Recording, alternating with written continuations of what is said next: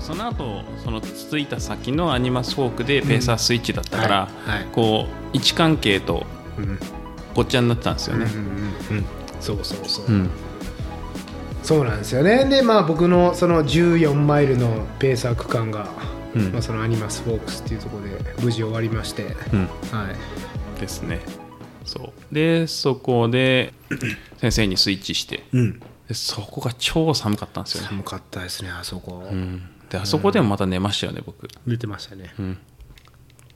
もうダメだと思って寝ましたけど、うんそうですっごい寒いから、結構来たんですようん、きま来てましたねレインパンツ履いて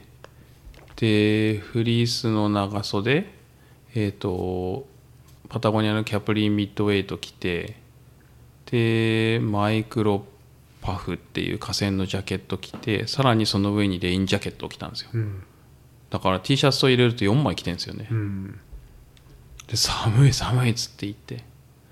プラでス分厚い手袋うんもしてましたよね、分厚い手袋の上に防水グローブもしたかな、それぐらいで行ったんですよねでも寒いっつってって言ったら寒いのはそこだけだったんですうーんだからね1キロも歩いたらもう寒くなくてうんでしかもその後登りだから、うんうんもう登った瞬間暑くてなるほどもうすぐ脱ぎましたけど、うんそうなんかちょっとあそこ失敗しなーと思いながらこう無駄なもんいっぱい持ってったなみたいな気持ちにはなりましたけど、でもね分かんないですもんね、だってそこからがハンディーズですからそうどんどん寒くなる可能性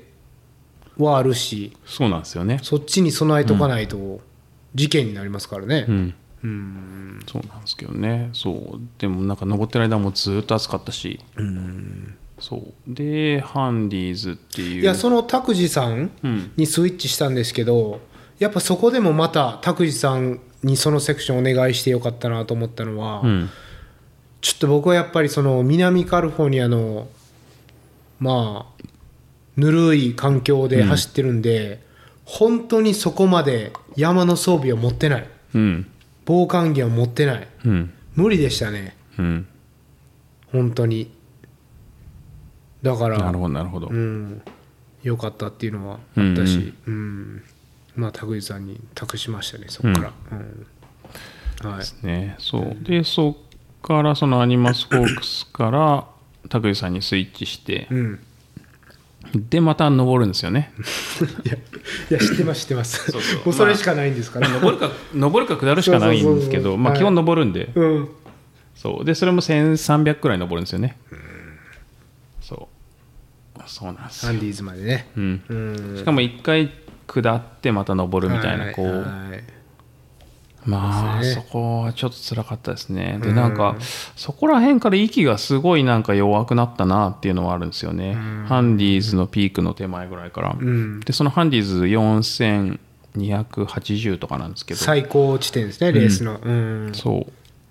唯一のピークを取るところですかねおお、他はなんかパスとかなんで、うんあの峠をと越えるみたいな感じなんですけど唯一のピークなるほどですかねそうでなんか息がすごい細くなったりなんか肺が苦しくなったりみたいなのはやっぱありましたねうんうんそう確かに僕がバトンタッチするまではそんな感じではなかったう、んうん、そうなんですよなんかそこから、ハンディーズの上りからちょっと辛くなったなみたいな感じはすごいしますね、でもまあ拓司さんはスイッチしたばっかりだし、うんうんまあ、結構元気でスイスイ登ってってさすがさすがですわと思って、うんうんそうで登ってでまあ降りようっつって、うんで次はまたその降りていくんですけどその降りるのがまた 1300m ぐらい降りるのかなうんうんでその頃はもうあ午前中でめっちゃ暑いんですよねおおうんすごい暑かったですねハンディーズに登るあたりでちょうど夜明けだだったんでしたっけそうですそうですハンディーズの時はもう登ってた時はピークの時はもう朝ですねうんうんなんかすごい景色が良かったみたいなことを拓司さんから、そうそうやっぱ4280メートルとかから見る山々はすごい美しいですねおー最高ですね、次回いや今の今のいいっすねうん、 4200300m から見る山々、美しい美しいですね、うん、朝だったのもあるしすごい良かったですね、うんあすごいかっこいいなと思って、うんうんまあ、そういう山々がいっぱいあるエリアなんでその1000、えー、と 4000m 級がすっごいいっぱいあるんで、うんこうやっぱかっこいい山がめちゃくちゃいっぱいあって、そのコロラド・フォーティーナーズっていううね、ん、 4000 1万4000フィートのうんピークがいっぱいあるんですよね、そう、すごい良かったですねあそこは、うん、ただただ早く降りたかったですけどねうん、うん、そうで降りてってえっ、と途中に1個映像があるんですけどこれもさっきみたいに、うんうんうんバローズっていうエイドがあって、まあ、その後シャーマンっていう、結構大きめのエイドがあって、っうんていうところでバローズはなんかあんまり記憶がないんだけど、まあ、シャーマンではちょっとゆっくりして、うんまあ、ドロップバックもあったんで、うんうんそうでクルーはスキップでシャそーマンはううですねんうんアクセス悪いから、そうでもここにはあの深夜さんの友達がいたりとかおおそうそうそうそう、ねうんボラボラしてるうんうんう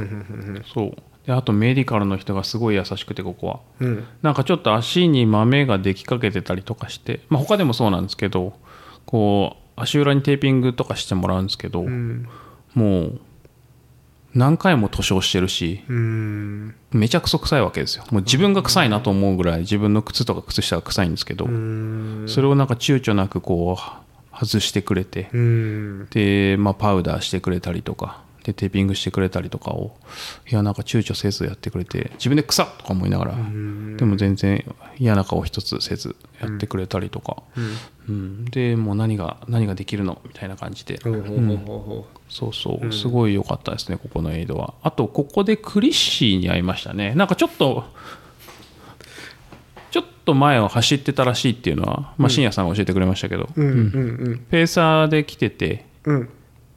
そうそうでそのペーサーを終えて帰るタイミングのクリッシーうんうんうんとちょうどあってうんうんうんそうそう少しよろしいですかはいお言葉ですがはいあのーその2つ3つほど前のうんエンジニアパスというエイドで、はいえー僕はクリシーと一緒になっておりますなるほど二郎さんが寝てる間にもうね二郎さんが寝てるねすぐね2メートルぐらい後ろに座ってましたね、クリシーはなるほどうんはいいたんですけどね言ってくれればいいのにいやいやいや寝てた寝てたうんはい、いましまあたね、まあ会えたんでうんそうそうそうなんか、素敵でしたクリシーはクリッシーはなんかずっと素敵ですうねんなんかね元,、元気でそううんいやーはい、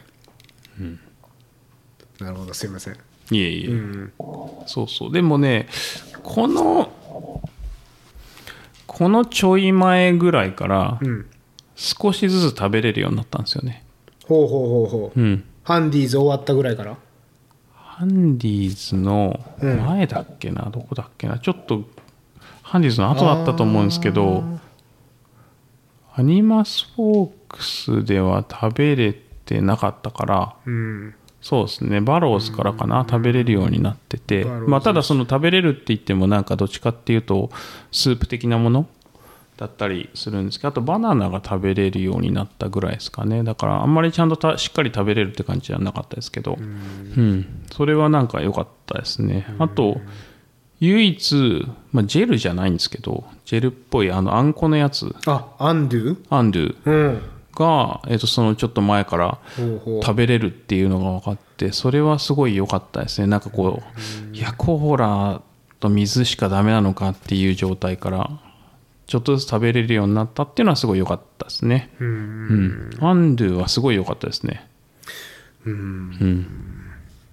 確かにダメでしたね、んなんか僕そのペーサーしてた区間ちょっと戻りますけど、うん。前走ってたらなんか二郎さんが「ビエッ!」みたいなうん。 「ダメだ!」みたいなとか何回か聞こえてきて、いろんなものを試してるけど結局受け付けてなかったんですよねうんうんそうそうそうそう全然ダメでしたねうんうんそうそううんまあでも良かったですね食べられるようになってそうそうそうこの辺りからそうなんですよね、うんからまあただそのアンドゥとまあスープ系うんぐらいですかね食べれ、あとはまあピクルスぐらいしか食べれてなかったですけどそうでもまあそういうのが食べれるっていうのだけ分かっただけでもすごい良かったですけどうんうんどどうなんですかそれシャシャーマンな、まあ、73マイルぐらいなんですけども、うんまあ調子はどんどん落ちていく感じではなかった食べられるようになったことによってそうですねペースは上がらないけどまあ動けるなみたいなのはありましたねうーんなるほどうん、そうそうまあ予定よりかは全然遅いんですけどどうなんですかやっぱりそのハンディーズも終わり、うんまあ一応70マイルまで来てるからうんちょっと先は見えるというかそうで気すね分的にはちょっと楽になるんじゃないかなっていううん感じはしますけどね。そうですね残り30切ったのはまあちょっと嬉しかったですよねやっぱりなんかやっとゴールはそこそこ意識できるかなみたいなうん、幽霊の時とか本当絶望的だったから確かに。 うんうんうんですかねでまあシャーマン出てからも基本まあやっぱりまた上りでうん。そう はいはい。まあ上るんですようん。とりあえずね。そうそうそう、うんでまた 1000m ぐらい登って、うんでポールクリークっていう、まあ、違うエイドに着くんですけど、はい。この辺りからうん。ちょっと先生がおかしなことになりあれせんせせ先生が先生がね、うん結構おかしいことになってきちゃってはい。疲れちゃったんですよね先生がおうこれ82マイルなんで、うんえっと、ペーサー始めてから25マイルぐらいですかね。うんまあまあ結構。いやまあタフだと思いますけど、うーん10時間ぐらい多分10時間以上は、あやってんじゃないですかねその時点でそう先生がね疲れちゃいまして、うんうんあららうんというのはいや多分単純にやら高度にやられたのか、うんうん息すると肺が痛いとかって言っておーあららららでなんか先生ってああいう感じなんですけどこうどんどん元気がなくなっていき うんうんうんそうあやられてるわみたいな、そういうでも拓司先生が前を引そうでっ張ってすね基本的に はうんうんそうでホールクリークついてであとその最後のマギーマギーっていうエイドがあるんですけど、うんうんでその時はもう結構ピークにやられてる感じでしたかね、はいなんか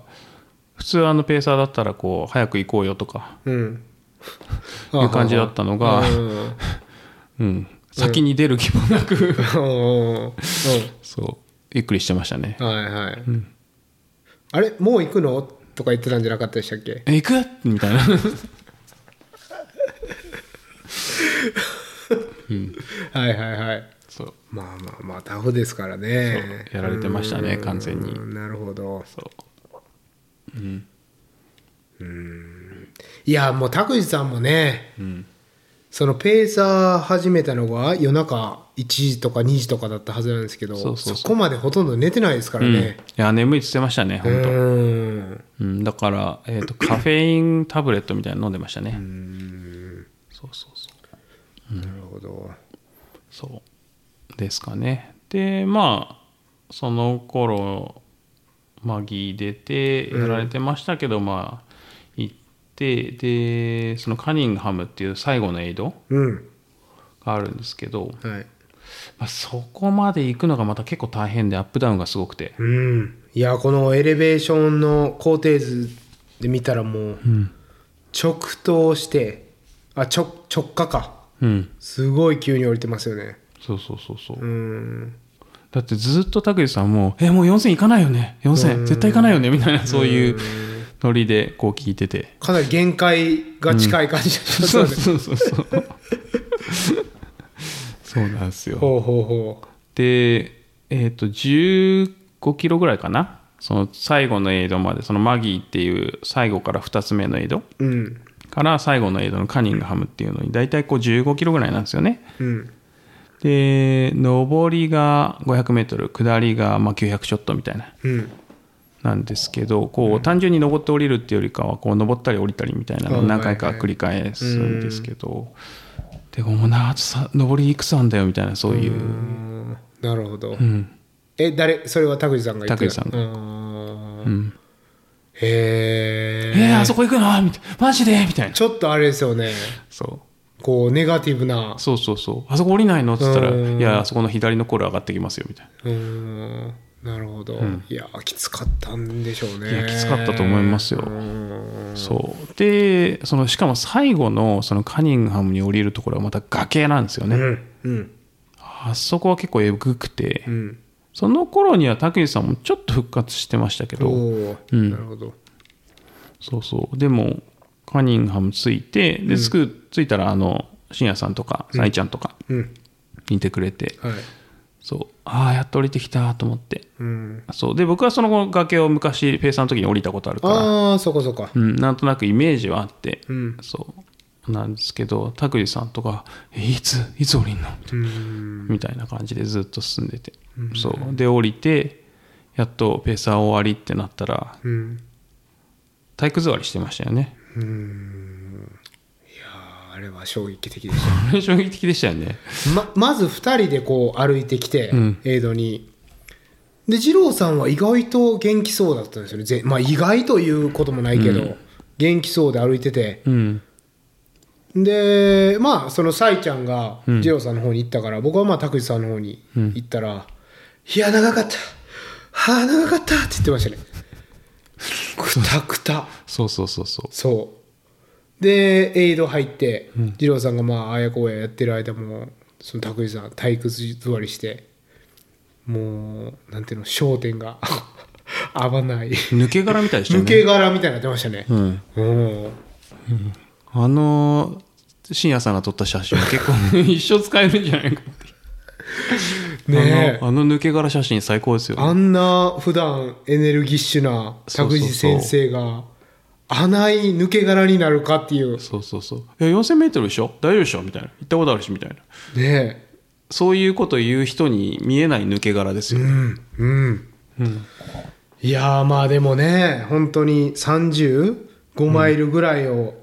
やりましたからね拓司さんはそうそういやでも本当にやっぱ一緒に行動してたのはすごい良かったですよ、そのまあ会社が同じっていうのもありますし、うんいろいろまあ結構考え方とかそこそこ近いので、はいはいはい、うん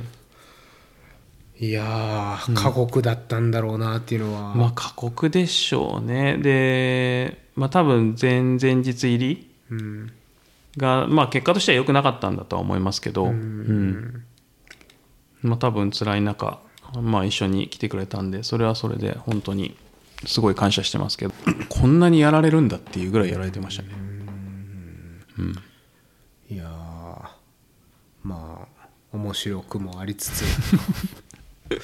ちょっと過酷さをねそう痛感しましてで、まあ本当感謝ですよね、うんやっぱりこのセクション行っていただいてありがとうございましたっていうのがありましたよねいや本当そうですよ多分、うん、やっぱ一番辛いと思うんですよね、でそれこそさっき出たシャーマンとかでもペーサーはスイッチできるんですけど、すごい行くのが大変なんで、そのペーサースイッチできるポイントとしてはまああんまり適さないんですよね、うんだからそのアニマス・フォークスからカニングハムって最後のエイドまで、うんまあ、10何時間だろうなえっと結構1 5 6時間ですよねきっと、うん、15時間ぐらいって言ってたような気がする、うんそう15、6時間、うん、そうだからやっぱり一緒にいてもらってまあ感謝すごい感謝してますねもうペーサーのうんなんか時間じゃないですよね、15、6時間ってもう、一つのレースじゃないで一すかつのレーススですからね、100キロぐらい走れますからね。そうそうそううんだってしかも距離で行ってもうん35マイルぐらいだから53キロぐらい、54キロとか55キロとか多分それぐらいだから、うんそれで15時間ってやっぱ結構異常な時間ですよね、そうですね、いやだからその拓司さん本当35マイルのセクションで、でハンディーズもあるとそで僕は片や実は14マイル最初が、ううんでしっかり休んでうんで残り7マイあ9マイルなんですよ、だから僕23うん田口さん35やっぱり田口さんに、うん、お願いしてよかったとうんうんうんそうそう本当に思いましたね改めてですかね、はいそう、うん、まあでもそのカニンハム最後のエイドうんでいやーもう疲れたなーと思いながら、まあ、結構やっぱやられてましたね完全にうん、元気は元気ですけどでも田口さんに聞いたらいや全然下りも上りも走れるって言ってたけどな二郎さんうん、うんなんでそこでちょっと気合入りましたね僕としてはなるほどなるほど、うんこれはちょっと引っ張らないといけないというかそゆっうくりいく感じではないなっていう、なんかそのどれだけ最後下りが持つかなみたいなのはちょっと心配しててずっと、で結構ここで頑張ると最後持たないかもなみたいな感じがちょっとチラチラしてたんで、ん心配しながら降りてきて、そうでいけるかなみたいなのはありましたけどね、そう上りもそうですし、うん、やっぱ下り動けなくなると結構辛いんでうんそうそこは心配してましたね、なんか最後の最後の部分残しときたいなみたいなですよね、そうでなんかずっと なんて言ったらいいんですかねそのカニングハムまでこう前後してたザックってやつがいてうん、ああそうあいつねそうんはいはいはいでまあちょいちょいなんか前後してたんでいろいろ話したりとかしてて、でお互いカニングハムついて、うってん言ったらあのちょうどカニングハムにその 900m 降りてきて、うんでエイドですって言ってその反対側が壁だよと、うんでまあその壁が降りてき壁を降りてきたけどまた壁だからみたいな、うんマジでみたいなうん話になりながら、うんまあでも行くかっつって行ったら本当に壁でしたねあれ、うんそうですね、3.2キロでえっと1000メートル近く上がるうんあれちょっと尋常じゃ ない尋常じゃなかったですね、その僕が今までトレランやってきて一番急な登りだったかもしれないですね、あのあの3キロはうんそうそうそうそうあれが普通にトレイルとして成り立ってるんだっていう心配になりましたけどねうんいや本当一番急そのねそこのマイル50分ぐらいかかったからうん、 キロ30分ぐらいかかってそうそうそうそうまあ、やすなんかねちょっと泊まり、泊まり登ってたのもあるけど、んいやー急でしたねあれしんどかったですね本当なんか疲れてるのもありましたけど人生で一番辛い登りはあそこですね完全にああそうですか、うんおおうん結構息も上がってましたからねんうんなんかやっぱりそのハンディーズの前ぐらいからそのショートブリーズってこうなんて言ったらいいんだ、うんその息がすごい浅くなるはいはいはいはいなんか深く吸えなくって深く吐けなくなるみたいなんで、こうやっぱずっと辛かったですよね、そうそうだから僕も、まあ、引っ張るというか前にいたんでうんなんていうんですかねでも二郎さんのその息の仕方が聞こえたから、うんまあ、これもうこれ以上ペースは上げられないなちょっと下ろそう落とそうかみたいな感じで進んでましたね。うんうんいやーなかなか辛かったですねあれは、そうで1万えっ、と3000 1そう行きましたね。万3000フィートだからまあ大体3900メートルぐらい、うもん、うずーっと時計見てました見てました2人で。そう、初めてじゃないですか ね。あの、あんなにこう、時計で高度を確認しながら歩いてたの。はい、ほんと早く。で、暗いから、そうピークが見えないんですよね。ピークも見えないし周りの景色も見えないし、そうそうそう。だから、あとどれぐらい登ったらいいのかみたいなのがずっとわかんなくて。そううん、っていう。で、別に暗くてもそんなことあんま気にしてなかったんですけど、もう最後だけは本当気にしましたね。最後の1000フィートぐらいですかね、あれ、本当に。100ずつ時計を見て、うん。あと900ですよ、あとそうそうそう800ですよ、あと700ですよって言いながらうん。登りましたね、あそこは。そうそうそう。で、カロスに、あの、GPS、GPX 入れてたんで、うんずっと見ながら、うんああ、まだ登り、ああ、まだ登り、みたいな。うん、そう。そう。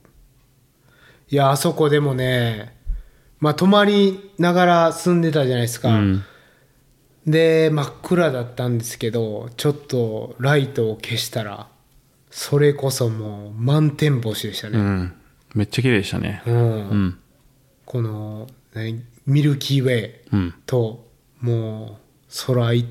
いっぱいのそ星が、うんうん、見えましたそねうそうそういやだってそれこそちょっと話戻りますけど、うんえっとそのカニングハムに行く前のマギーか、その拓井さんがペーサーなのにこう出るの遅いなってちょっと思ったぐらいのところのエイドを出た瞬間なんて、すんごいでっかい氷が降ってきてあもうなんか粒がや、まあ、ちっちゃいのでいうと5ミリぐらい、うんで大きいのだと1センチ以上の氷が降ってきて、うん10分15分だったと思うんですけど、ーうん超痛いんですよねはでこうゴロゴロゴロゴロサンダーなってていうんでもバチバチバチバチそのレインとか着てるから実際直撃はしないんですけど、うんうんレイン越しでも痛いわけですうんよ、まあね、うんそうでそんなのがバチバチ降ってきてて、うんでカニングハムに降りて、で上り返したらいや全然もうなんて言ったんですかね雲一つない感じでしたもねう、、だから昼間だったら晴天うんっていうレベルのなんかこう本当山の天気だなと思いながら、うんうんうん、でもなんかもうめちゃくちゃ綺麗でうんあれは良かったですね、うん本当はなんか寝たかったんですけど、あそうなんですね、うんそ寝たかったっていうのはあの寝っ転がりってゆっくり見たかったみたいなそれだけあーなるほどねそうそうそう、はいはいはいはい、うん、まあでもあれはねできる限りあのいやサイさんに「鬼引きお願いします」ってうん言われて、鬼引きできたかどうかは分かんないですけど、うんまあできる限り進み続けたけどまああのねなんていうの角度はちょっと無理でしたねうん、うんいやすごかったですねすごかったすごかった、うん、いや、そのそれこそ上りもすごかったけど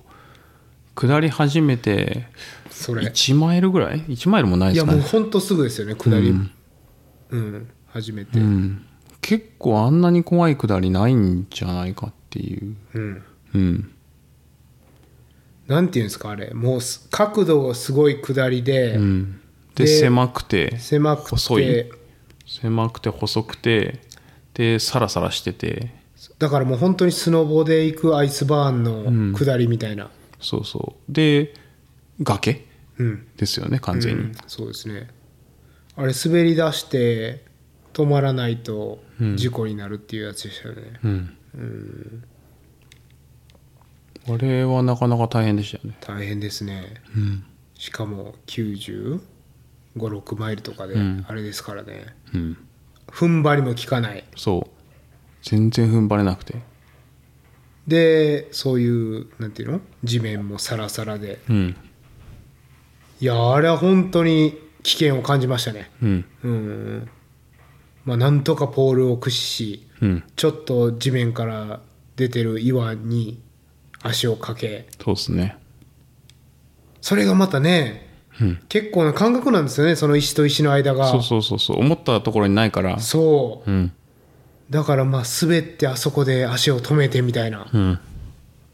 一つずつ考えないとちょっと事故の可能性ありあったと思そいうますそうそういあこはや今までここで事故ないんだっていうレベルの、うん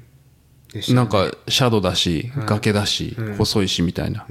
なんかそのさっき言ったアイランドレイクの下りとか、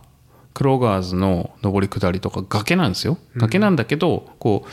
うずっと横に広がってるからうんうんうんあの下に落ちてこうなんつったらいいんですかね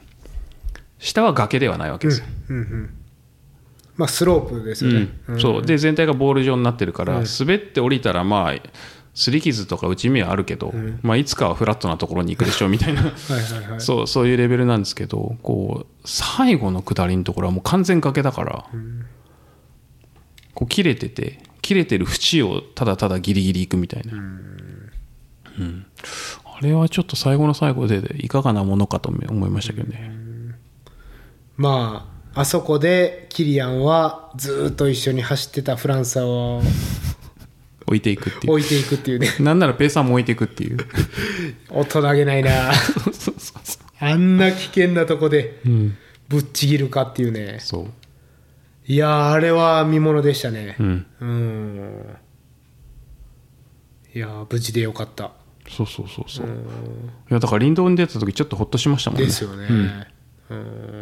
うんそうそうそうでまあそっからまあ歩きとジョグのミックスですかねちょっとなんか、走るのも若干辛くなってきてましたしでしたねうん、そうそううん、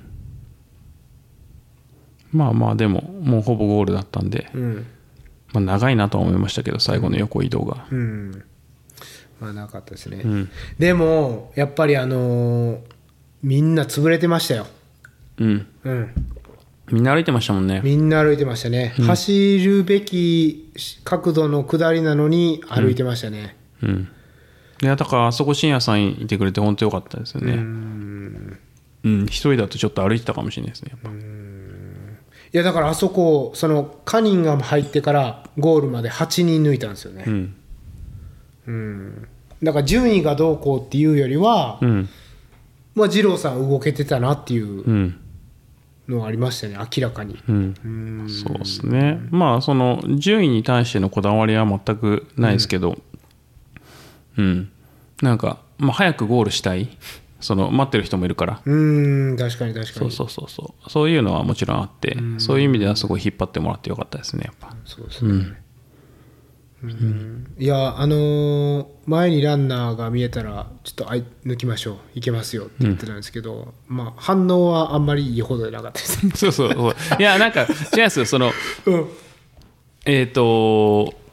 抜こうっていう発想ではないなとは思うんですけど、うんそのあそこまで行こうっていうのはまあありだなっていうのはいはすごいはあい、りはまい、したね、そうそうそう、うん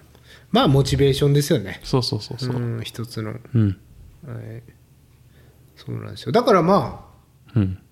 ああのセクションは良かったんじゃないかなと思いますけどね、うんまあなんか個人的には走れるところがあんまり走れてないなみたいなのはありますけどね半分ぐらい走れなかったなみたいなのはありましたけどまあまいやーまあでもだからやっぱ周りを見ると、あうんだってそ周りも結構強そうな人でしたからねいやだってもうハードロックにいる時点で強いじゃないでまかすあまあみんなそうなんですけどううんんうんそうそうそそううそうそうでもやっぱあのーペーサーはもっと走りたくってみんな、んなんかそのモヤモヤ感あり ましたねそうですね元気だからそうそうそうそうだからペーサーとそのランナーの間隔が結構空いてたりうんうんそうですねおお前そのぬ抜く時にね他のランナーを「えお前ソロなのすげえじゃん」って言ったら「いやいやペーサー前にいる と」結構前にいたりねそうそうそうペーサーがペーサー暇そうにしてるっていそううそうそうそう、もうやってましたねうんんそういやーでもあそこはもうねうんなんていうかなんていうのもう最後の、うんうん、締めみたいな感じはありましたよねそうですねまあでもなんか久しぶりにあー体動かなくなったなとは思いましたけどねまあ仕方ないですよそらそうそうとはいえまあ戻ってきてうん、そうそ街が見えてうん街に入ってきて最後の川を渡ってううんうんうんそしたらなんか陽気なアメリカ人がいてアイラン・ファーのブライアン・パウエルですかそうそううんうんいねましたね街入ったところにいてそうそうそうそううんいやめちゃくちゃ叩いてくれましたよね、んうんしかもおまあおめでとうおめでとうみたいなこと言って「Now run!」みたいなそうそうそう「走れ!そうそうそうそう」二郎さんちょっとなんかちょっと怖かったけどないやいやいやそんなことない全然全然全然こんなにアホみたいに話しかけといて何言ってんだみたいな、うんいやあれなんかねすんまあ、取材を兼ねてんじゃないかなっていうのはありましたよね、多もちろん分もちろんなんか携帯のライトついてたからライトっていうか画面がついてたから、んうんもしかしたらあのなんかどボイスレコーディングしながらうんうん応援してくれてたのかもしれないですけどねうんうんそんな気がなするるほどなるほうどんそうそううんでもまあもう本当にうん3 0 0ルぐらいですかうん残りですかねぐらいにいて300から500ぐらいうんそうで町に入って、うんうんでちょっと走ったらやっと、まあ人がいてうんそうです終わねったなみたいな、そうそうそう、最後0.6マイルぐらいの時に、まあ、サイさんだとかクルーにあと0.6マイルでして、うんあのメッセージ送ってうんそしたらまあみんなで待ってますと、うん帰ってきたんで二郎さんにみんな待ってますよっつっいてやー嬉しかったですねいやー嬉しかったですねなんかもう疲れてたからあんまりこうなんか表現力がなかったんですけうど、んそうあすっごい嬉しかったですうね、んうんなるでほどあのバックルがないと思ってたんですよほう確かにハードロックってバックルないんですよねないんですようんおいしえっ、とむ難しいな表現が感想賞としてはないレースの感想賞としてはバックルはないんですよ、あのオフィシャルに提供はされないっていう、でその8年前の僕の思い出があって、あの T シャツの横でバックル売ってたんですよほうほうほおいおいと思うじゃないですかううん50ドルって書いてあって普通に売ってて、いやいや売るんかいみたいなうんこの神聖なバックルをみたいな、そんなイメージがあってでも、まあ、まあ売ってくれるんだったら乾燥したら買えばいいやって思ってたんですようんはいで今回来てうんでそしたらその受付とかした時のそのお土産コーナーになくて、はいでなんか過去の過去のというかその画像検索とかツイッター検索とかすると、うんなんか2017年以降の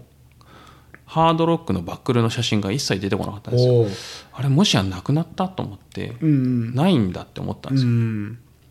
なくなっちゃったんだと思ってまあもうすごい残念だなと思っていたら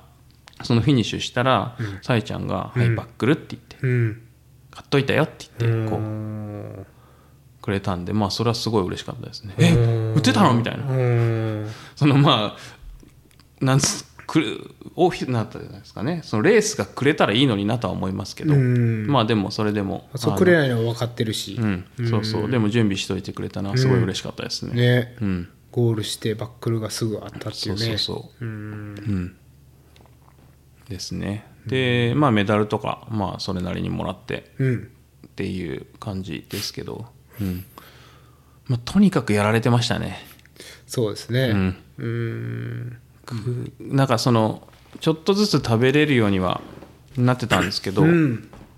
結局なんか全然食べれないうんまんまだったんでそのフィニッシュすると横の体育館でご飯もらえるんですよね、うんけどなんかまあ全然食えなかったですね、ちょちょっとちょっといいですかいいですよいやまあそれバックルもあるし、体育館の飯もあるんですけど、いやいや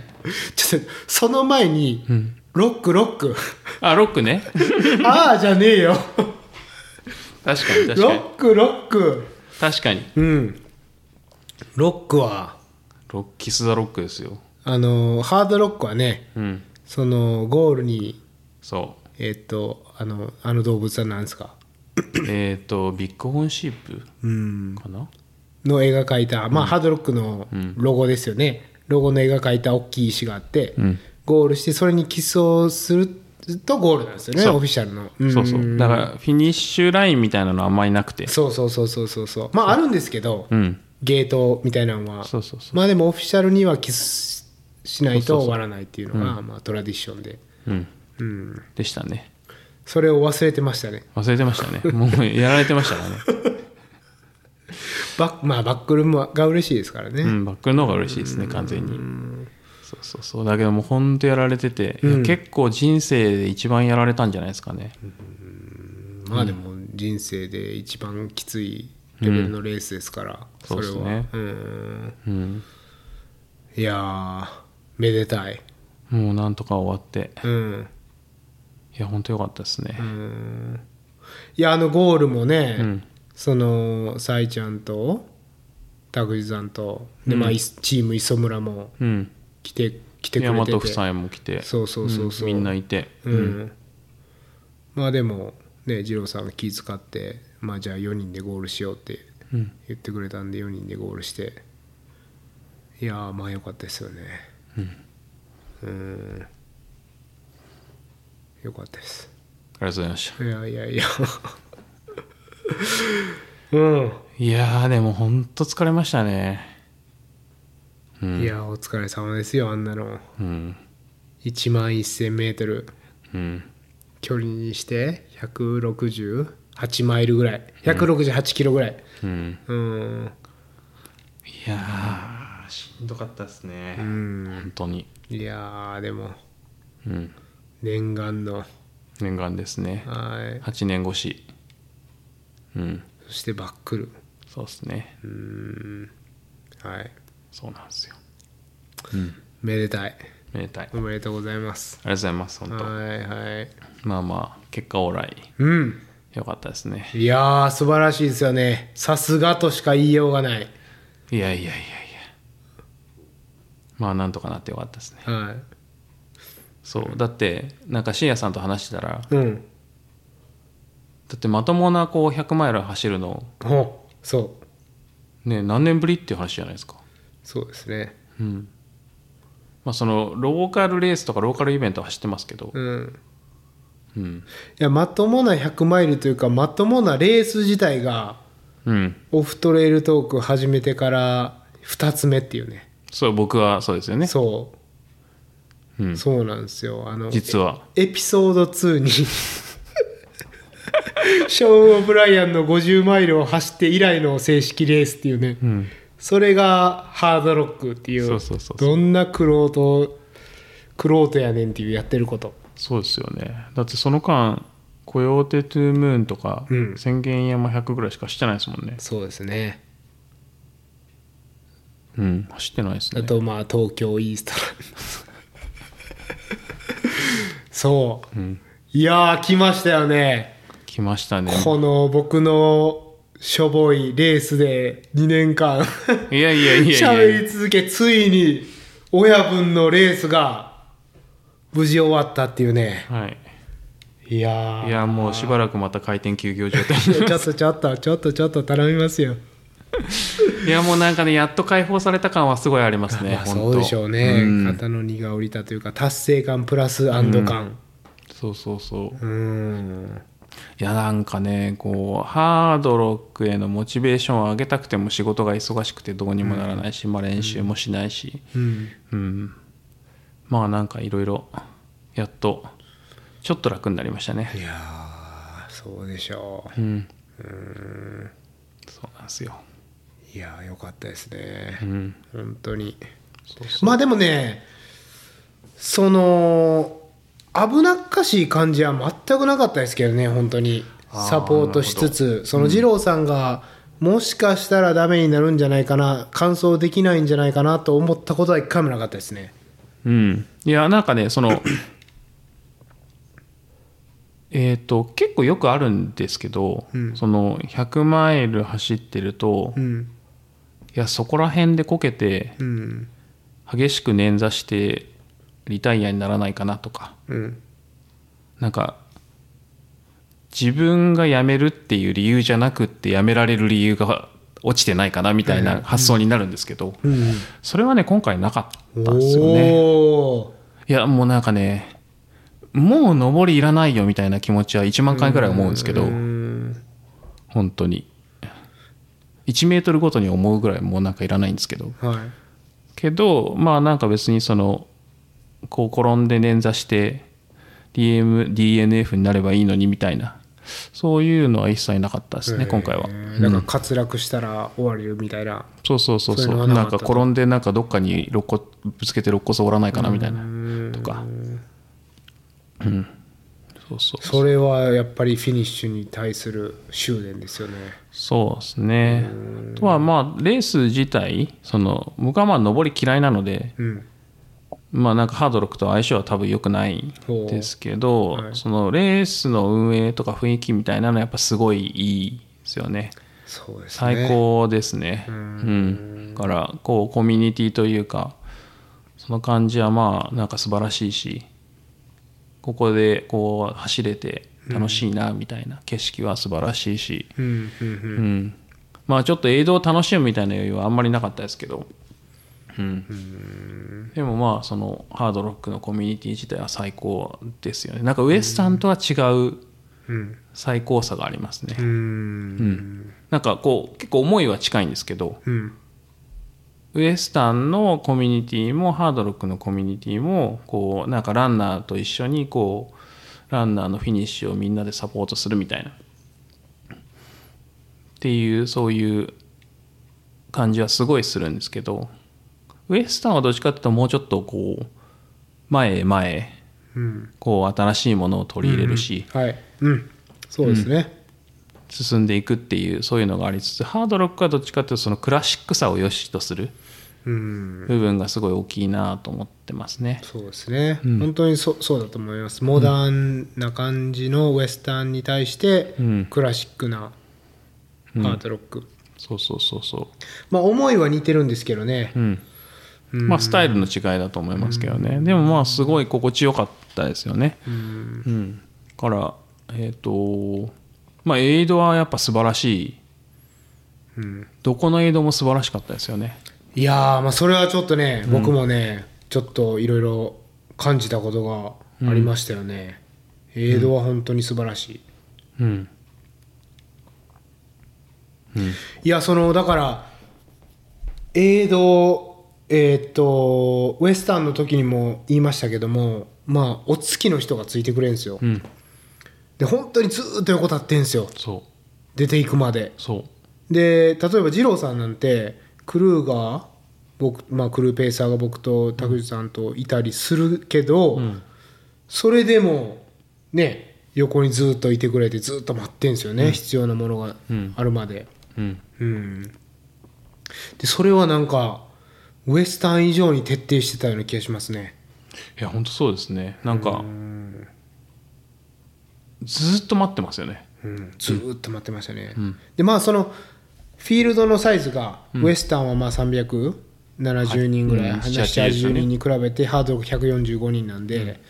まあまあまあそそれぐらいできるね、数小規模のレースなんでそれはまああるっちゃあるんですけどあんなにね、うんもう本当にクルーいらなくてもうんそのお月のボランティアの人に言えば全然円滑に何でもしてくれますよね行きよね多う分ん逆になんか二郎さんなんかはクルーもいるしあんまり頼まないからちょっとあの悲しそうでしたもんねそうそううそうなんか手持ち無沙汰してましたよねんそうううんんなんかやれることはいっぱいあるから何でも言ってねみたいうんなでもちょっと待たせちゃうみたいなそうそうそうそううんそうでもいや本当すごかったですねうんいやでもっと僕がすごいと思ったのは、うんハードロックそのなんていうんですかスタート地点でいろいろなんかそのご飯が出たり、うんコーヒーが出たり、うんうんうんでエイドでもまあもちろんご飯がありますよね、うんでレース後のまあその食べ物に関してもうん全部あの使い捨ての容器を使わないんですよそうですねうん全部あのーまあ、カフェテリアスタイルというかプラスチックのうんコップとプラスチックのお皿で全てやるんですよ、リユーザブルで全部やってまリしユたーザブルでうんで何がリユーザブルですごいかというとリユーザブルっていうことは誰かが洗ってんですよそれをねでその例えばテルライドとか、ん幽霊みたいな街のその水道があるところで、うんまあ、洗うなら分かるんですけど本当にリモートのそうえっと、エンジニアパスのエイドステーション、もう山の、まんね、なんていうもう山のえだって峠のピークですよねのほぼピークで、うん山のど真ん中で、なんかその、トレイみたいなのに水入れて、うん冷たい水ですよ、よそうで夜も寒い、僕らは、うんもうエイドステーションに座ったらすぐ震えるぐらいの寒さの中、うんボランティアが洗ってんすよ、そもうちょっとそこに僕、感動してしまって。ううんでエイドステーションそのエンジニアで二郎さん寝てる間、ボランティアの人と話してたらいやもう本当にありがとうとうんもうこのボランティアをやってくれるのも本当にありがたいけど、もう特にこの洗うのに本当に僕は感謝してるって伝えたら、そのエイドでボラしてるあの女性の方がまあまあ、うん、ありそういうふうに言ってくれてありがとうって言って、まあ、冷たい手冷たいけども、まあ、北海道もあるからうんなんとかやってるのよって言言ってでその、まあ、女性の方の手を握ったらもう手がむちゃくちゃ冷たくって。うんいやーもう本当に感動しましたね本当その女性の方の手をもう2分ぐらい握って「ありがとう、ありがとう」ってちょっともううんうんうん本当に感謝を表しましたうん、うんそういやなんかまあ街のエイドが簡単だっていうのは街は比較的簡単だっていうのはもちろんそうだと思うんですけど、その基本他のエイドも全部リモートなんですよね、うん行きづらい場所に結構あったりして そうですごいところにいてでご飯は充実してるし、全部容器はリユーザブルだし、いやほんとすごいなんかどうどうオーガナイズしてんのかなみたいなのはすごい気にはなもちろんなったのとあとちょっと話は先に行ってこうセレモニー、うんあの表彰式、はいがレースの、えっと朝6時に終わったその3時間後から、えっと朝食の、まあ、ビュッフェ兼あのセレモニーみたいなのが始まるんですけど、まあ、とりあえず一番最初にこう何をするかって言ったら、まあ、ボランティアありがとうってみんなでリスペクトをやるっていうこう、まあ、多分あれが一番素晴らしいなと僕は思ってい思てい。ましたね、あれは素晴らしかった、だから選手をあフィニッシャーを表彰する前に、まずボランティアをそう表彰するっていうねそうボランティアまあボランティアにはまあ全てエイドのスタッフも含まれてたり、うんあともちろん無線の人とかもちろんあとメディカルの人でも彼らに対してまあ最大限のリスペクトみたいな感じのが一番最初に来るっていうのがまあなんか、あのななんて言ったらいいですかね、まあ、素晴らしいなっていう単純に思いましたねもちろんそうなんですけどそれが一番最初に来るっていうのがうんいやだからそのセレモニーの話になっちゃうけど、ボランティアもう25年連続やってるボランティアとかいるわけなんですよそうそうそうちょっとやっぱもう規格外ですよね、普通のレースから考えたらそうそうそうまあいるのかもしれないですけどそのウエスタンとか AC とかねそういうクラシックなレースは、でも確かにそんななんか表彰するの聞いたことないし、やっぱあれがそのハードロックファミリーとうん言われてる、まあコミュニティなんですよねそうそうそう25年ですよ、信じられないですよ本当に素晴らしすぎます、いやだからすごいなんだろう本当にこうハードロックのコミュニティってすごいいいなっていうのはまあやっぱ改めて思いましたよねんなんか前に来た時も素晴らしいなって多分思ってたと思うんですけどやっぱ8年経ってちょっと忘れててうんうんでも改めて思ってでみんながやっぱここに戻ってきたいって思うのはなんかすごいまあ必然的だなとは思いますねうんあんなにいいレースはやっぱなかなかないなと思ってなんかみんなで大変なことをやってるっていうこうそれを共有してるんだみたいなのがすごいありますねうーんそうですね、でやっぱりそのハードロックのフィニッシャーハードロッカーって言われてるけど、やっぱハードロッカーが自分がお世話になった分って言ってやっぱボランティアしてるんですよね、だからボランティアの中にすごいハードロックフィニッシャーが多くてうんうんそういうのもいいですよね、うんうんそうそういやだから、うん、なんかフィニッシュしてもう疲れ果ててたんですけどセレモニーはやっぱすごい良かったですね、うんいやー素晴らしかった、うんセレモニーねうんで一人一人名前を呼ばれてうんで卒業証書を渡されそう卒業式なんですよねあれね、うん卒業証書をもらうとフィニッシュ回数に応じた卒業証書がね、もらえるっていう、まあでもそのフィニッシャーが1人ずつ呼ばれる前に、その DNF のうん選手たちの、まあ、まとめてでしたけど表彰も表彰というかね、たみんなあの立ってくださいって言ってで拍手があって、まあ、そういうなんか細かい気遣いもさすがだなと思いましたよね。うんいや良かったですね、そうだから残念ながら国さんと哲郎さんは DNF になっちゃったんですけど、うんまあでもね別に、うん、うん彼らは彼らにやったわけですからそうそうそう表彰されるべきだし、うんまあ、そういうのをするレースは素晴らしいなっていうのを感じましたね。うん、だと思います、いやすごい良かったですね、あとその、まあ、2通りあってうん表彰って、トップから表彰する、まあ、ウエスタンのタイプと、うんハードロックなんかはもう最後にフィニッシュした人から表彰していくからうん1位が最後なんですよねそうですねだからん帰らないうんみんな最後まで残ってるっていうね、ああいうのもなかなかいいなと思いましたねそうそうそうそううんうんそうしかもまあ僕ももちろん呼ばれてうんで卒業証書もらってうんっていうとそのえっ、と近くにいたザックああがあうのん通り道にいたりとかいたいたそうやっぱりそのレースで顔を見た人メンバーがいてこうみんなでこうなんかおめでとうおめでとうって言い合ったりして、で席に戻って、まあ、それこそうちの奥さんとかと写真撮ったり、まあ、みんなからその握手されたりとかそれこそジェフ・ブラウニングがすぐ近くに泊まっていて、はいであのグータッチしたりとか、うんこうまあなんかみんなフラットなのもそうだし隣にボラの人が座ったんですよね。ああいたいたうんそうそうそうでそのボラーの人が帰ってきたら「おめでとう」って言って、もうあのハイテンですよ、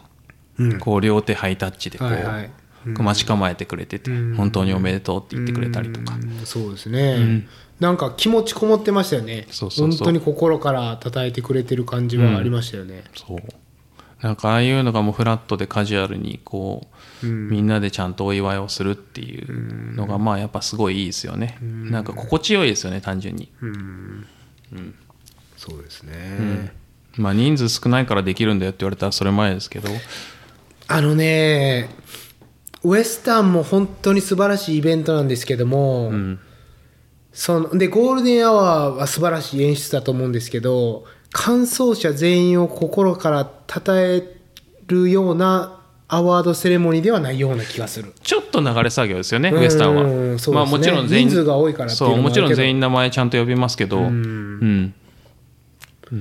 まあ、ハードロックっていうのはフィニッシュするとハードロッカーで、うん、ハードロックのファミリうん、ーの一員っていう感じはすごいありましたねやっぱりそうそうそううそう、んそうなんですよね。だからあのフィニッシュするともらえる T シャツにはハードロッカーって書いてあるんですよね。うんうんうん、そそう、そうなんですよ。ういやーよかったうん、そうでみんなその T シャツを着て表彰式にそうですね、うん多かったみんな来てましたねうん、うんそうなんですよね。うんちなみに僕はあのうん8年前におうえっ、と磯さんのペーサーをしたんですけど、うんでまあそれでハードロックに行ったんですけど。はいそのフィニッシュ磯さんがした時に、うん僕はまあ離れてたんですけどうん磯さんからおもむろにそのハードロッカーの T シャツを渡されてしまったんですこれあげほうこれあげるっつってペーサーの俺にっつって、いやいやこんなん着れないじゃんみたいなその、ハードロッカーじゃないのにハードロッカーの T シャツ渡されても困るじゃないですか、フィニッシャー T シャツですからねそう、うんいや着れないじゃんっていういやまあ別にいいからお礼だからって言って渡されて、へーいや困ったなと思ってでもその僕はずっとハードロックは僕のレースじゃないと思ってたんですよほうほで自分でエントリーするっていう行為は全くしてなかったんですよねその8年前2014年の時はううんまあすごいレースだし、まあ、いいレースなんだろうなとは思ってたんですけどでも磯さんのペーサーをしていやなんかこれ景色も最高だし、まあちょっとタフだけどめちゃくちゃいいレースじゃないかと思ってでエントリーしてもいいかもなと思ってたんですよ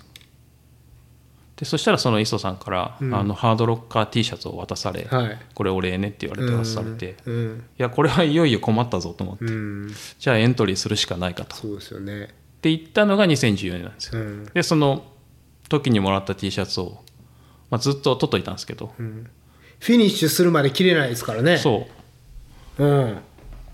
で今回初めて来たんですよねほうそ暑いですね8年越しにうそうそうそう そうずっとタンスに入ってたそうやつを持ってきてそうそう来る前に一応匂い嗅いだら臭くなかったからそうそうだから初めて袖を通したんですよね、8年タンスにいたものにおおそうーはいそうそうなんいですよやーだから若干みんなとは色違ったうんですけど、んうんうんそうなんかねちょっとだけ色が違ってその8年前のとボディとかも変わってるんで、うんはいなんですけど、まあなんかそういうハードロッカーティーをやっと着れてよかったなっていうのはうんありますね、若干その、もらったら走らないといけない、まあ、呪いみたいなもまあんでも呪いありでますすけよどね。 ねそうそうそうまあきっと磯さんは何も考えてないかもしれないですけどあーそうそう確かにただのお礼でしかお礼でね、うんうんうんわかんないですけどははううんんまあもらった方はあの呪いになるんでうん。僕もだからあの次の人に呪いをかけましたよおというのは 二郎さんは磯さんの T シャツを着てそうセレモニーに出セレてモニーに出て僕がフィニッシュした時にもらった、うんあのハードロッカーティーは、はい拓司先生にあげました 呪いをかけまし卓司で呪われたたそういやーやばいっすねあんなにもうなんか死ぬほど辛そうな顔してた人にうん、いやこれ出てもう完走できないんじゃないかなって言ってましたからね、そいやーでもその T シャツをもらってううんうんそうそやうっぱちょっとやる気になってましたね拓司さんはそうもう来ちゃおうかなと言ってましたけどね、そうだけどまあこの間オーストラリアのレース行ったのも、そのはいハはいードロッククオリファイアだから行ってる、そうそうそうそうですだよったらもうもう、ねじゃあやってくださいよと、っていうので呪いをかけましたよ、いやー呪われましたね、んいやーじゃあ走ってもらいましょう走ってもらってまたあの顔になって もらいます抜け殻の顔になってもらいましょううん、いやー素晴らしい話ですよね次の世代に託すみたいなそうですねなんかいいですよねうんまあおじさんの方が年上ですけど、いやいやまあまあそうまあまあ、うんまあまあでもそうなん別すけどにいつ出れるか分かんないんで、いやー素晴らしいおじさんに任せましたようんいやーそうですね、いやあのセレモニーも本当によくってうんまあ結構一言ずつ添えて前に呼ばれて、で、まあ、表彰されるんですけど、やっぱ最後のキリアンとうんコートニーは、まあ、マイクを渡され一言ずつ、まあ一言っていうかちょっとしゃしゃべしゃべったんですけど、まあ、キリアンがなかなかいいことを言ってて。饒舌でしたねいやー、んというのも何て言ってたかな多分最初にハードロックを走った時はうんその過酷だからとかそうそうそうそ景色が綺麗だからって言ってうん走ったと、ううんただその何回も帰ってくるのはこのコミュニティだからだってうん言ってたんですよね、いやそれがなんかよくってうんそのトップ世界のトップに君臨してるキリアンが言うからこそ、ま、なんかそのコミュニティの素晴らしさが伝わるというか、うんねそうそうそうえいやーあれはいいスピーチでしたよねんうんんそうそうなんですよなんかみんな結構思ってることは同じなんだなっていううんいやーここ素晴らしいなっていううんいやーなんて言うんですかねこれうまく伝わるか分かんないですけどね、うんあのボランティアの感じがうんうんまあとりあえずそのお月がついてくれてうん全部手洗いでで25年やってる人たちがいてうんキリアンですらコミュニティのために何回も帰ってきたくなるっていうぐらいの、うまんあ、そういう口で表すならそういう雰囲気ですよね。そうですねでも多分体感しないとわからないものは結構あると思いますまあ単純にすごいいいのはいいんですけどうんこれはこればっかりは多分難しいなとは思うんですけどねえーだってそのアメリカで普段なかなかいいホスピタリティを見てるのにうんレベチでしたからね。うん全然違いますねなんかこうスタートからスタートからっていうかもうスタートの前からうんこのセレモニーまで含めてこう常にこうすごいいいコミュニティなんだなって感じさせてくれるあー最初から最後まで、うんうん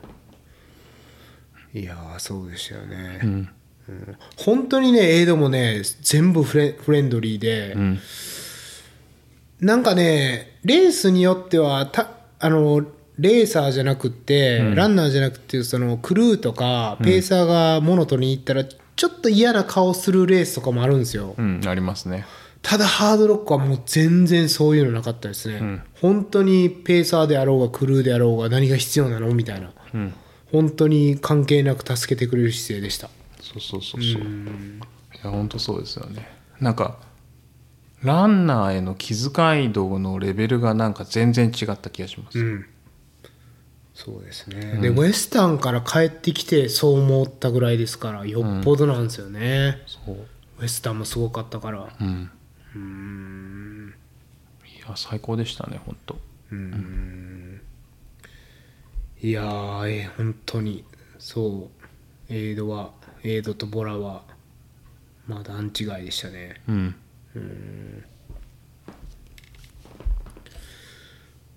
ですねはいいやいいいいイベントだしいいレースだしうんうんまあなかなか出るのが大変なんでうんそこは難しいですけどね、出たくて出れるレースではないっていうのが、まああのかなりありますけど、ウエスタンステイツ以上に出づらいですかね、はっきり言えば。あとはそのうん、過酷なのはやっぱり過酷なのでうん、こう簡単におすすめしますとはまあ言えないですよね。言えないですよねそうそうだからそれはもちろんそうでで僕が結構その好きなポイントなのは、うんあの唯一の筆形がその GPS デバイスのみ、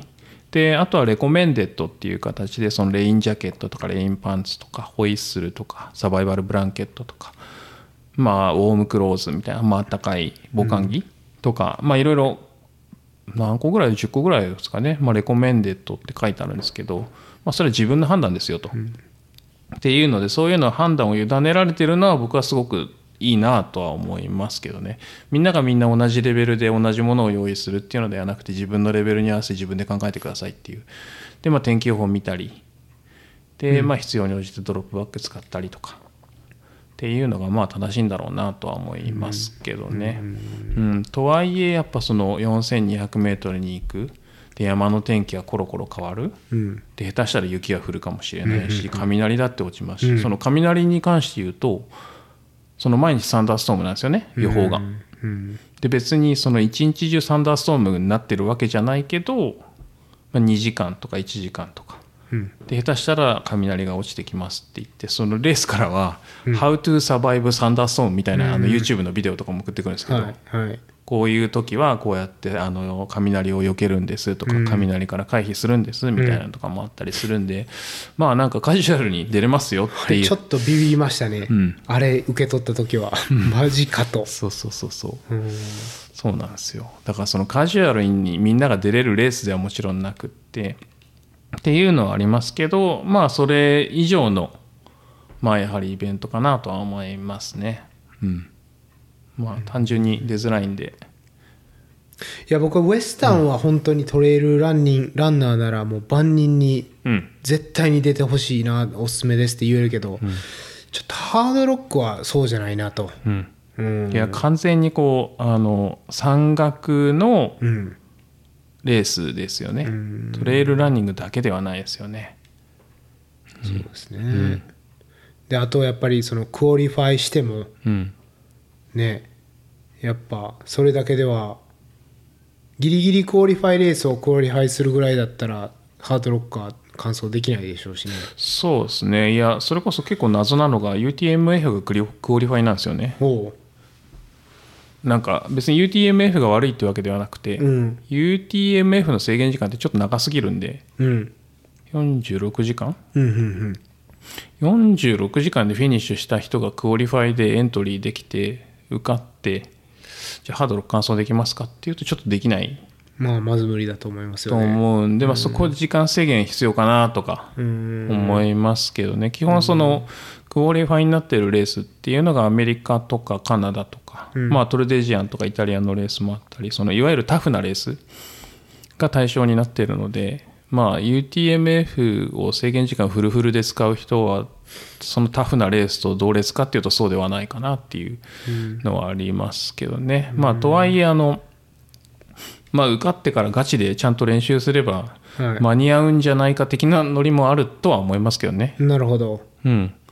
あれでもちなみに二郎さんはどれぐらい練習されたんでしたっけちょびっ といやいや、あの、うん練習したかったんですよ。はいはいはい一応言っとくと。うん練習しいたかやったそりゃそうですうんわかりますしたかったけど、練習はできなかったです。何しろライフバランスがずれずちょっとねそうですねなかなかはい。なんで、いやーでも本当にね、このレースは普通の人なら相当やっぱり真剣に練習して、うん結構そのなんていうんですかランニングハードロックに対するプライオリティを上げてうん私生活もある程度犠牲にするぐらいじゃないとまあ普通の人にはなかなか厳しいんじゃないかなって思いましたけどね、うんいやちゃんとトレーニングしないとダメですよ誰が言うねん どの口が言うねんいやいやいやいやいや本当でもいやちゃんと練習しましょう二郎さんぐらい経験があるからこそ、まあ、いけるけど、本当にこれはねちゃんと練習しないとうんダメですよいや完全に山なめ案件ですねうんいやダメですよダメですダメでおすこですようん完全にいやもうそれこそそのペーサーしさせていただいたじゃないですか僕も、ん、でハードロックどうだった出たくなったみたいな聞かれるんですよ、んただそこをねぶっちゃけやっぱり簡単にはうんって言えないうんですよね本当にあと何が悲しいかって、その例えばペーサーとかしてその二郎さんが磯さんのペーサーした時時時みたいに、いやもうすごい景色を見て 俺はこのレースに出たいんだってんなるパターンもあると思うんですよであり僕ますねもそれをなんかちょっとやっぱり期待してうん来たんですけど、残念ながらペーサー2区間両方真っほぼ真っ暗っていうねすみませんでしたいや本当にね明るかったのって1時間ぐらいじゃないかな幽霊からうん出た、そうですねカニンハムもほんのちょっちとょ明っるとかっ明るかったけどまあ30分ずつぐらいじゃないかな、たうんすぐヘッデンつけたから、うんなんでまあおかげさまでこのこここ真っ暗だったけど、まあ、星見たんですよ星とあと綺麗な満月は見たけど、それ以外はただひたすら想像するっていうね、うんここ景色綺麗なんだろうなーって想像しながら走ったけどまあその俗に言う綺麗なハードロックの景色は見えなかったんではいいや絶対この景色をあのもう一回見るために走りたいっていう感じではなかったですね、まあ、明るい時見たいとは確かに思いますけど、だからあれですよね前日歩いたアイランドレイクとかねそううんあれぐらアいイですスよねレイクとうんアイランドレイクっていうところにあのヤマト夫妻と一緒に、まあ、連れて行っていただいて、そこで見れてよかったですねうんうんまあでも別にね僕が楽しみに行ってるわけではないんで全然文句言う筋合いじゃないんですけど、うんまあなんでハードロック出たいと聞かれてもちょっと、はい、保 留でいやでも本当に簡単にいやそう出そるうレースではないと、うん、もういやすごいいいレースだけど、感じはねうんあのあーエントリーしたらいいよみたいな、そんなカジュアルなノリでは言えないですねうんまあ、山岳レースが好きで上りがうんねやっぱ好きでで下りもうんあのコンファタブルじゃないとそうですね、うーんまあ、なかなか厳しいですよね、うん、トルデジアンが好きとかだったらなんか結構フィットするかなとは思いますけどまあ、ね、あんまいなたいですけどね多分トルデジアンが好きっていうだ人そうそうそうでトルデジアンは結構ゆっくりなのでやっぱりうんあのそれをさらにギュッとしたレースなんであの単純にもっとスピードないとうん無理っていうその UTMF フルフルかけたりトルデジアンフルフルかけるっていうんだと全然間に合わないですねかー、そうなんですよ、なんでちょっと、はい、はい練習しましょう引き続き誰が言うねん ストラは見てください皆さん二郎さんの はいお恥ずかしながらひどいですはい、いやーでも本当に感想おめでとうございましたありがとうございますやりましたよねついにやりましたねうんうんウエスタンとハードロック完走してうんもう完全にレジェンド枠ですねいやーまだダブルじゃないからこうまあまあそうそうダブルとか奇跡的なこうまあ入れないですからね、ダブルはね,、うんねそうですウねエスタントップ10し続ける間にハードロックとかに入らないとうんですねはいまあでも良かったです、いやーよかったうん、予定よりちょっと時間かかっちゃいましたけどまあまあ、うんまあそれはねうん拓司さんが潰れたせいでっていうことにしておきましょ確かにうひどい いやいやそんなことないですけどね、うーんいや本当にまあでもまあもちろん磯さんファミリそうですねー、うん、うん、にもお世話になりそうそう大和夫妻にもお世話になり、はいうんそしてもちろんペーサーの2人と、ううんまあ、うちの奥さんのさいちゃんの、まあ、サポートありきですからね、完全に、うんまあ、そしてレースのボランティア運営があって、まあ、今こんな楽しい話ができてるっていう、ですね、うんあとはその、まあ、国さんチームにも一緒にね、そうですねあのご一緒できたし、うんうんそれこそ内田さんにもうんねうっちーさんもうっちーさんもまあ哲郎君も、哲郎さんもねうんまあもう大和夫妻も初めてだったんでいろんな、まあももちろんあの磯磯さんも初めてでしたし、いろんな方とあんま会えてよかったなというのがありましたねね、いやまあ選手全員本当にやっぱ同じタイミングで走ったメンバー結構なんかまあ顔はしてたり、うん、ですね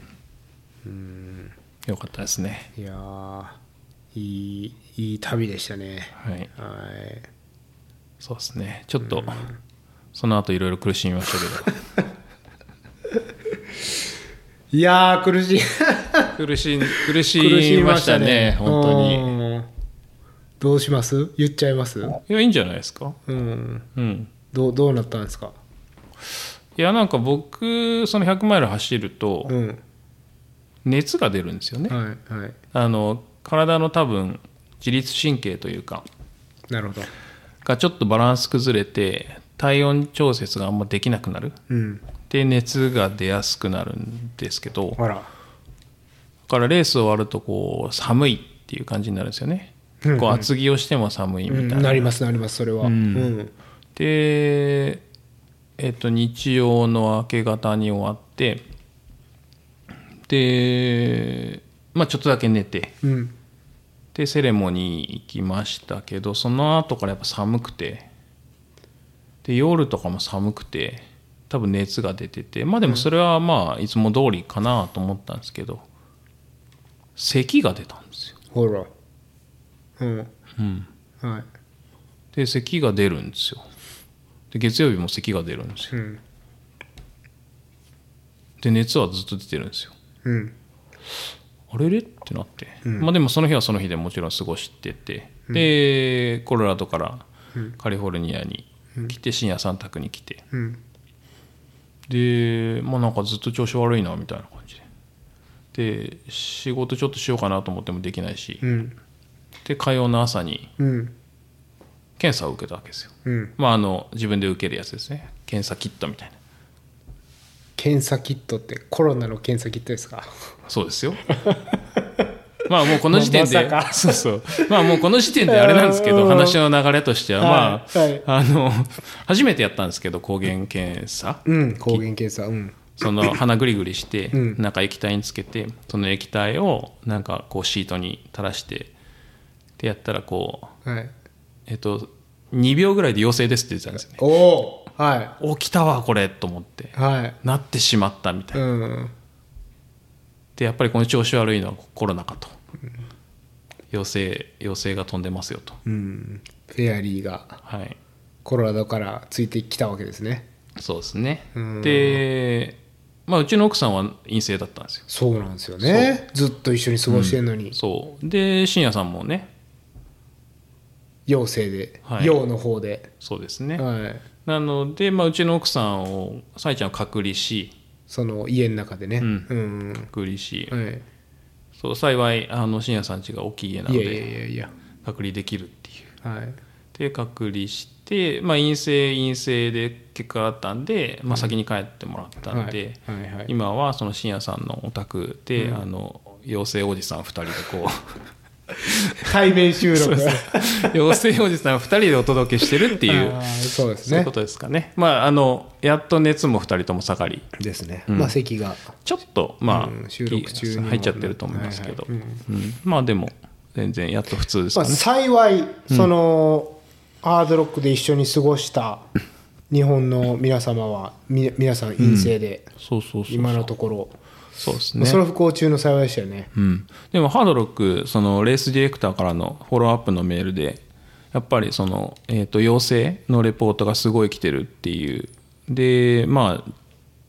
えっ、とアマングスターはグループだっけなからまあ来てるって言ってるんで、まあ、その運営とかボラの方たちがまあそもそも持ってたんじゃないかなみたいなのはなんとなくありますけどね、まあ、どういう経緯でとかはまあもう今更追えないので全然気にしてないんですけど、まあクラスターですよねそうそう完全にあの ハードロックがクラスターになったっていう感じですかね一番気になってるのはあのレース中に発症してたっていうかその症状が出てたはいはいはいそのショートブリーズになってたのはあのコロナのせいだったのかそうじゃなかったのかはちょっと知りたいなぐらいですけどまあもうどうにもならないんでもう分かんないですよね、今となったらねそうなんですけどまあ結果陽性になりましてまあ、でもそれはね、もう一回走って、うんコロナじゃない時に走れば分かるじゃないですか嫌ですいやいやいやーなんかねいやすごいいいいいレースなんですようんなんですけどやっぱりなんかこうずっと自分のレースじゃないなって思ってたのは結構事実でそれはレース中うんああうんなるほどなねんかその2014年の前にこれは自分のレースじゃないからエントリーしないって思ってた思いはまあ間違ってなかったなっていう、うんうんやっぱその自分が気持ちよく走れるレースではないなっていうのはまあ実感しましたね。とはいえ、まあ、そのレース自体はすごいいいレースなんで、まあ向き不向きの問題そうそうそうそというか思考の問題ですよね、うなんでまあよくこういいレースはまた出たいみたいなすぐでどんなに辛くてもまた出ようみたいな気持ちにすぐなるっていうじゃないですか、はいそれはねまだなってないですねうん一応まあ心残りはそのさっき言ったメスカルを飲んでないっていうのと、はいはいはいはいはいはいあとはその時計回り反時計回り、両方やると初めてリアルハードロッカーっていう称号にまあなるんですけど、まあ、それではないっていうのは頭の片隅になんとなくいますけど、うんまだちょっと来年エントリーしますっていう気持ちには全くなってないですね。それもねだってエントリーできるなんていうの確率がすごい低いから、んその今回時計回りで走ったけど次ロッテリー当たる時が反時計回りの都市かなんてね保証ないですからねそうでもやっぱりその反時計回りの年にエントリーするしかないんじゃないですかねそのただその毎回出てもいいやって思うんだったらずっとエントリーし続ければいいと思うんですけど、うん、実際磯さんは3回目で全部時計回りなんで全す部よ時計回り、ねうん、だから3回も完走してるのに一応そのリアルハードロッカーという称号はまだうんもらえないっていうね、そういやーそうなんですよ、んいやまあとりあえずフェアリーをコロラドからはいフェアリー化しましたよ 持って帰ってきてまあでもね、うん症状もまあ、弱めで そうですねで回復も早かったから、まあ本当に普通の風邪より弱いぐらいでしたよね、それはそようかったですね仕事もなんかまあ1日ちょい休んだぐらいうんですねうん普通に仕事してますね咳しながら、うんうん、まあリモートですからね、んうんまあ、そういうお土産付きではいまあまあ全て結果オーライということで一応映してないんでうん知ってる限りでは、まあ、そうですねそれは本当に良かったですよねうんうん結構焦りましたけどねうん、まあなんかあの抗原検査キット一瞬で結果出るじゃないですかうん早かったです ねうそんってバッバッチーン出てましたもんね線がしっかり出てましたよね いやーやっぱりあのー結構すぐ国さんたちに移してなんかすごい不安になりましたねうんうんでも2回ぐらい検査して大丈夫だったって言ってたんで、まあ、もう大丈夫だと思いますけど、うんいやいやそうそうまあまあ、はいなのでもうちょっとだけゆっくりして結果オーライで、はいうん、まああの陽性なんでいつ日本に帰れるか分かんないんですけどそれ問題ありますよね、うんとりあえず、まあ、飛行機はキャンセルして、そうですうねんまあ、まだね、明日今日 PCR 受けたから、うん明日ネガティブが出たら帰りますけどねそうですねまだ取り直してうんなんでまあとりあえずビール飲みながらダラダラ過ごしてなんちゅうオチやっていうねはいまあでもなんかあれですよね完走できてよかったなとなおさら思いますよね本当そうですよねその後でよかったなっていう,、うんんそうそうそうもう若干なんかなんていうかなもうコロナになってでも完走してよかったなって、うんまあ、僕はランナーじゃないですけど僕でも思いますもんねうんうんそのそのぐらいの価値はあったとコロナにかかるリスクを背負ってでもそうですねいやだから本当はカリフォルニアに戻ってきてからこうほぼ日々いろんな人に会う予定があったんですけど、その会社行ったりとか、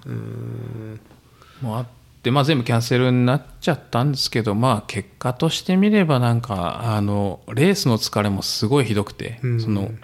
コロナの、まあ、熱とかその倦怠感みたいなのもあって、まあ、結果としてはゆっくりできてよかったんじゃないかなみたいないややっぱねダメージがやっぱ今までで一番大きかったですね。うんそうなんですね、まあ、43時間動きましたからねうんその前がコヨーテの35時間でしたっけそうですね。それより2割長いですからね、んうん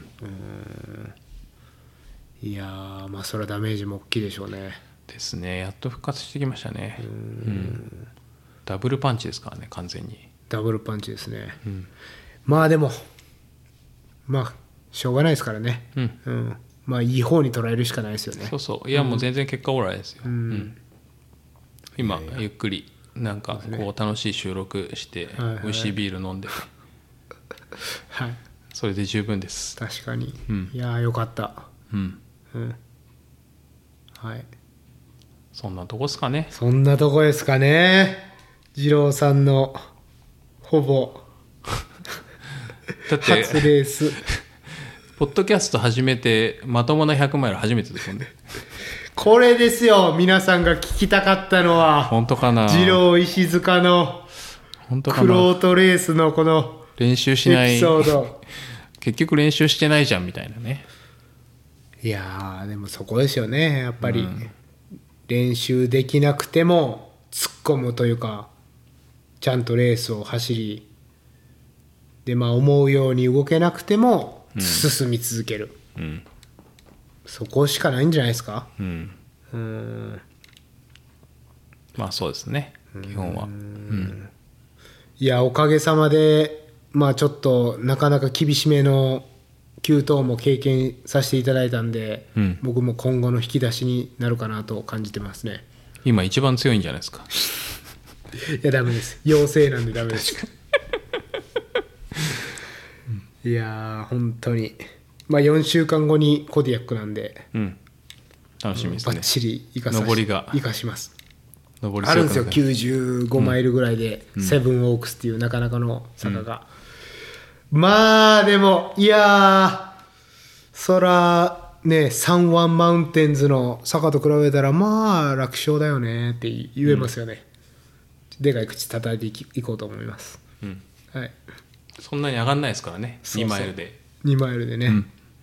いやー25%もないですからねシャドウ、うん強くなりました引き出しを増やさせていただいて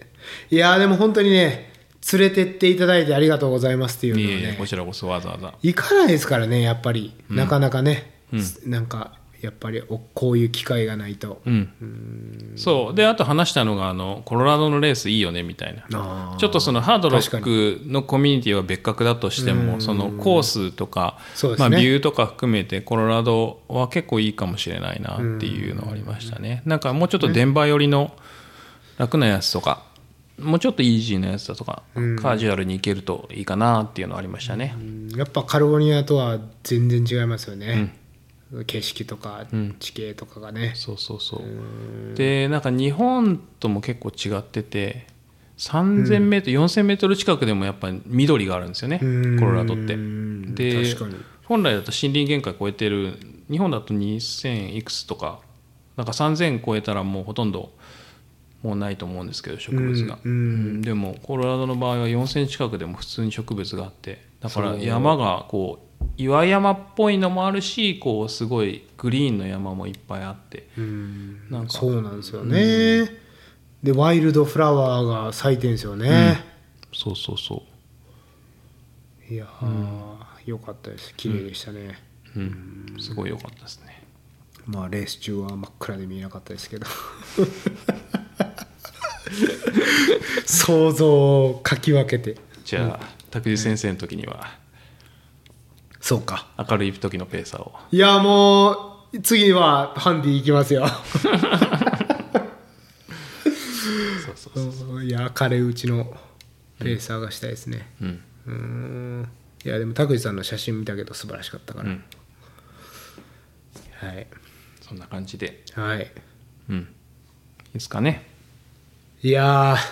ーなんもうね達成感半端ないですねそうなんですよねなんか結構なんかバーンアウトしちゃわないか、まあその個人的にも仕事がまだ忙しいんで、はいはいはいはいこうちょっと来年までレースはお預けかなみたいなのもあって、うーんちょっとバーンアウトしないか心配ですけど、まあまあ任してください 頼みます よちょこちょこ走りますよ僕が、その間そうですね、うんネタ作りをそうですね、んはいそこそこ事故を起こしつつ事件を起こしつつやっていきたいと思います はい、はいですかねはいじゃあ今回こんなところではいそうですねまあなんか聞いてもらってえっ、とまあ意見とか感想とかフィードバックとか出してもらえると嬉しいなとうんうん、ハッシュタグオフトレイルトークをつけて、まあ、コメント、ポスト、インスタグラム、何でも、えー、としてもらえると非常に嬉しいです。で、えっ、と、書ノートはちょっとお休み中なんですけど、まあ、話した内容とかの写真とか、リンクとか、